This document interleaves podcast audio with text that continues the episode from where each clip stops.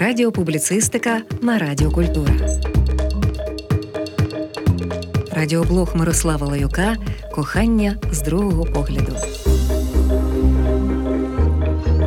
Сучасний погляд на класику, яку вам захочеться перечитати. Іліада Гомер. Якби потрібно було відповісти, яка найголовніша книжка для європейської цивілізації, мій варіант містив би два цілком очевидні пункти: Іліада і Біблія. Про першу й поговоримо. Про неї б довелося говорити чи не щоразу, кажучи про всі інші тексти. Чи то про Рабле, чи то про Шимборську, чи то про Флобера, брата якого звали Ахілом. Гнів оспівай богини Ахіла, сина Пелея, пагубний гнів, що лиха багато Ахеям накоїв, душі славетних героїв навіки послав до Аїду темного, їх же самих він хижим лишив на поталу псам і птахам. Так у перекладі Бориса Тена починається цей твір з гніву Ахіла, а завершується віддаванням честі іншому головному героєві Троянської війни Гектору. Якщо говорити про фабулу, то мушу багатьох розчарувати. В Іліаді немає суду Паріса, де він вибирав, яка з богинь найкрасивіша. Тут немає будування троянського коня, в'їзду в місто і масового вбивства. Все це з так званих кіклічних поем, зміст яких нам здебільшого відомий через сучасні адаптації міфів для дітей. Що в цьому тексті є? Десятий рік війни, останні два місяці. Іліада показує кілька епізодів, кілька сварок через наложниці майно, кілька історій про те, як герої ображаються, кілька поєдинків між героями, кілька сцен з чоловічим плачем, кілька нарад і сцен помсти. Таку вибірковість, обрізаність можна було б назвати недоліком. Але текст не дає нам усе, бо ми й так знаємо. Історію Паріса розповідали не тільки нам, а й давньогрецьким діточкам, тому тут чітко кілька епізодів. Бо чи пояснюють нам правила гри перед футбольним матчем? Підемо далі. Чи всі ми знаємо, що таке офсайт, і чи сильно нам заважатиме, якщо ми не знаємо тонкощів ситуації положення поза грою? Якщо хочете про літературу, то якщо це, наприклад, стосується романів про Другу світову війну, автори ж рідко розповідають про контекст. Хто білі, хто чорні, наперед зрозуміло. Зрозуміло і які причини, і які наслідки. Гомер починає так, як казав починати Курт Вонегут, якомога ближче до головного, до найгарячішого.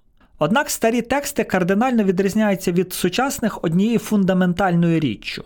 Вони не бояться спойлерів. Чи під час переживання фінської трагедії в амфітеатрі, чи під час слухання співця Іліади і Одіссей, слухачі, неписьменні переважно, знають, чим усе закінчиться. І знають не тільки вони. Гектор в Іліаді теж знає, що загине, і Ахіл знає свою долю. На Іліаду люди приходили не за сюжетом, а за переживанням кожного моменту. Це чимось нагадує виконання музики. Є ноти, вони всім відомі, але кожен музикант заграє по-своєму, а кожен диригент дасть свою інтерпретацію, свою швидкість, свою інтенсивність. Тодішні слухачі самі себе перевіряли, як вони реагуватимуть на стару інформацію цього разу, стежили, які акценти зробить співець, кому він надасть перевагу у більш акцентованому звеличуванні. Чому діти люблять, щоб їм повторювали ту саму казку? Вони хочуть самі розібратися в проблемі, пізнати. А ще вони перемагають страх, готуються до відсічі реальному жахові. А ще вони навчаються відчувати інших людей, співчувати. Вони вчаться бачити світ як структуру, торкатися самої основи знань і задоволення. Текст Іліади можна швидко переказати, зважаючи на те, як він функціонував, тобто що його читали частинами перед публікою, багато фрагментів є повторами, таких дублювань більш ніж дві тисячі рядків. Епос формульний. Людям не давали забути, про що вчора говорили. Часом згруба це нагадує швидку нарізку подій перед наступним епізодом серіалу. Загалом текст дійсно побутував як серіал, кількаденне читання. Думаю, що стародавні греки теж кидали свої щоденні заняття, щоб послухати співця, як це сучасні люди недавно робили з Беверлі Гілз і Рабинею Ізаурою. Якщо ці повтори забрати, текст відчутно поменшає. А якщо забрати описи гекатомб, тобто жертвопринесень, якщо забрати перечислення списку кораблів і кування щита, то тексту стане зовсім і небагато. Але при цьому кожен рядок неймовірно густий. Тут немає того, що ми називаємо водою. Тут неймовірна чіткість і конкретика, неймовірна ясність, точний каталог, точні предмети, імена, точний церемоніал, точні жести. Так він молився й почув його Феб Аполлон Срібнолукий, а по молитві ячменем і сіллю посипали жертви, шиями вверх підтягли, закололи і шкіру з них здерли, стегна усім позрізали, у два їх шари обгорнули жиром білованим, зверху ще й м'яса наклали сирого. Старець усе це на дровах спалив, іскристим поливши жертву вином. Юнаки з п'ятизубцями поруч юрмились, стегна усі попаливши й жертовних утроб скуштувавши, м'яса покраяли решту, на гострі рожни настромили, все обережно спекли й познімали з вогню своєчасно. Троянська війна це війна світова. Всі елінські міста об'єднуються, і їхній ворог теж об'єднаний, теж представляє велику частину тогочасного світу. Іліада це бої гекатомби, бої гекатомби, ще раз бої і ще раз гекатомби. Батальні сцени мені, як читачу, принесли найбільше задоволення. Тут є просто захопливі бої Енея і Ахіла, Ахіла і Гектора, Менелая і Паріса. Це майже таке враження, як дивитися бокс чи інші спортивні індивідуальні змагання. Ми не бачимо, щоб автор займав чиюсь сторону. Часто як мінус цього тексту називають відсутність показу психології героїв їхнього внутрішнього світу. Але може в цьому і сила. Читач сам наповнює цю чашу, наповнює своєю душею і актуальним для нього контекстом. Ви слухаєте Радіокультура. Радіоблог Мирослава Лаюка Кохання з другого погляду. Сучасний погляд на класику, яку вам захочеться перечитати. Герої ахейці і троянці в поемі однаково хороші і однаково погані. Нас часом дратує Ахіл, нас дратує Паріс, нас захоплює Гектор, нас захоплює і той самий Ахіл, що недавно дратував. Повторю, Гомер завершує текст похороном Гектора з усіма почистями. Над ним плаче навіть та, що стала причиною цієї війни Єлена Прекрасна. Герої героїчні. Ті ж Ахіл і Гектор два благородні сильні воїни, обидва приречені, обидва зі своєю правдою, і обидва описані з великою честю, з великою мистецькою переконливістю. А от боги у випадку цієї поеми жахливі. Не тільки через могутність, а й жахливі в значенні огидні. Вони підступні і кровожерливі. Під час Другої світової війни було поняття фронтові 100 грамів, щоб іти в бій сміливіше, щоб взагалі йти в бій. У вікінгів цього ефекту досягали шляхом куштування галюциногенних грибів. В інших народів перед боєм вживали також алкоголь, галюциногени, наркотики. В Іліаді ж усе через підбурювання богів. Загалом для давнього грека олімпійські боги були страшними і мстивими, абсолютно незворушними. Автор взагалі-то каже, що війна не так уже й природно. І коли війська заспокоюються, втрачають мотивацію, хочуть додому, Зевс посилає Еріду, богиню сварок і розбрату.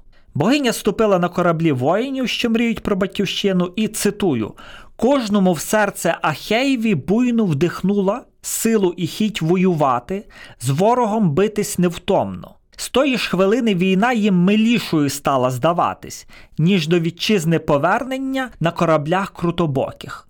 Загалом Іліада дуже кривава, смерть описується детально, майже так само, як славнозвісне кування щита Ахіла. Гострим уражений ратищем тріснув шолом густогривий міцю долоні Еанта і списом великим пробитий, і заструмів уздовж списа мозок кривавий з тієї рани страшної, і сили покинули воїна, і зразу ногу Патрокла відважного серцем, і з рук він на землю виронив. Про автора. Це, звісно, довга історія. Був це Гомер, чи був Гомер і так далі. Дослідження довели, що цей текст створила людина чи люди, які жили в районі сучасного Ізміра, тобто фактично цей текст створений на території сучасної Туреччини. Тобто Азії. Правда, тоді й світ себе мислив по-іншому. Той так званий античний світ це територія між українською Ольвією і північноафриканською Олександрією. Усе, що пов'язано з темою Гомера, довгий час супроводжувалося словом нібито. Письменник Гомер нібито жив у 8 столітті до нашої ери. Він нібито написав Іліаду і нібито Одіссею. А може й не написав, а може в цих творів різні автори. Але був епізод, коли частину висловів із частиною нібито довелося відкинути. Величезним шоком для всього світу стала новина, та й досі цю інформацію складно сприйняти, що Троя існувала, що велика частина подій, зображених у поемі, і справді відбулася. Розшифровані хетські джерела доводять, що наприкінці другого тисячоліття до нашої ери існували реалії, описані в Іліаді. І коли в 1873 році німецький археолог Генріх Шліман розкопав артефакти, що доводили існування цього міста, провідні музеї світу не захотіли приймати докази. Шлімана довгий час намагалися висміяти, ну просто не вірилося, що це може бути правдою. Це ж література, міф, це ж фікшн. І досі щоразу в тому чи тому місці, де розкопують античність, знаходять щось, що вражає. Розумію, що це інший час, інше місце, але дуже цікаво стежити за розкопками теперішніх італійських помпеїв. Не розкопана ще велетенська частина міста, що загинуло під попелом від вулкана, міста, що завдяки цьому попелу збереглося, ніби дві тисячі років тому просто на мить застигло. Нещодавно, наприклад, розкопали таверну з кістками риб і качок у горщиках, а також з собакою і видряпаними матюками на стіні. Античність жива досі жива і досі не розгадана. І це при тому, що йдеться про такі часи, які мені, наприклад, важко розкласти в голові. Уявіть, яка це давнина, яка це приблизність, якщо ще Геродот пише, нібито Гомер народився 400 років до часу Геродота. І це без того страшна відстань. Це, наприклад, ніби хотіти побачити зародження Києво-Могилянської академії, а ми навіть не знаємо, чи існувала її засновниця Галшка Гулевичівна. Після Іліади була Одіссея. Новогрецький поет Костянтінос Кавафіс пише: Коли вирушиш на Ітаку, молися, щоб шлях твій був довгим. Так, нам, читачам, це потрібно, довга дорога, неймовірні пригоди. Далі буде Енеїда іншого автора. От як завершиться Троянська війна. Але її відголоси і сформували літературу, в тому числі нашу. Грецька античність це важливо і важливо для України. Недарма Леся Українка так любила відвідувати Крим, написала Іфігенію в Тавріді. Тут дія відбувається перед храмом Артеміди Таврідської в Партеніті. Тепер це селище біля Алушти.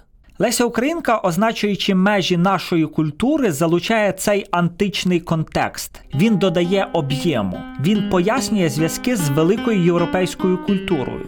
І ще й через це такий важливий нам сьогодні Крим. Що ж до Іліади, то в Лесі Українки є драматична поема Касандра. Леся Українка переосмислює тему Троянської війни, взявши маргінальну персонажку, яка пророкує і чиї пророцтва не хочуть чути. І це дуже сильне висловлювання у той час. Чому? Бо це непочутий голос жінки, голос правди, яку не враховували. Загалом Касандра нав'язливий образ ХХ століття, передусім у творах жінок. Наприклад, у Віслави Шимборської Касандра, як і в Лесі Українки, своєю правдою про сумне майбутнє дратує містян. Діти, побачивши цю пані, втікають. Але стається так, як вона попереджала. Вона могла б вижити, якби послухали її. Чому цей образ у 20 столітті такий популярний? Бо це про те, що якби жіночі голоси були залучені до розбудови загального дискурсу, це просто могло би збалансувати сучасний світ. Кінець вірша Шимборської спантеличує. Не буду його інтерпретувати, просто процитую. Слухайте: це моя обпалена сукня, це пророцьке знаряддя, а це моє викривлене обличчя, обличчя, яке не знало, що могло бути прекрасним. Недавно я поділився зі знайомими захопленням від перечитування Іліади. Зокрема, й через те, що це, уявіть собі, написано в залізний вік про події віку бронзового. А ми читаємо у 21 столітті і знаємо, хто такий Ахіл і хто такий Гектор. І мені сказали: ну добре, Іліада ключова книжка, всяке таке, її цитує в оригіналі Борис Джонсон. Але чи можна її читати просто так, як звичайну літературу, без мети дослідника, без мети відшукування контекстів і так далі? І думаю, що так. Чого вартує хоча б цей епізод? Пам'ятаєте, як розлючений Ахіл волочить за колісницею тіло Гектора, який вбив Ахілового друга Патрокла? А вночі до Ахіла, ризикуючи життям, приходить батько Гектора, цар Трої, і просить дозволу омити тіло сина. Чи можна це назвати нудним? Та нагадую, що література це не лише про сюжет, не лише про інтригу. Ще раз скажу про археолога Шлімана, бо це історія про те, як пристрасне читання класичного твору призводить до таких першовідкриттів, від яких ціпеніє горло. Іліада Гомер. Радіоблог Мирослава Лаюка Кохання з другого погляду. Сучасний погляд на класику, яку вам захочеться перечитати. Продюсерка проєкту Олена Гусейнова. Ви слухаєте Радіо Культура.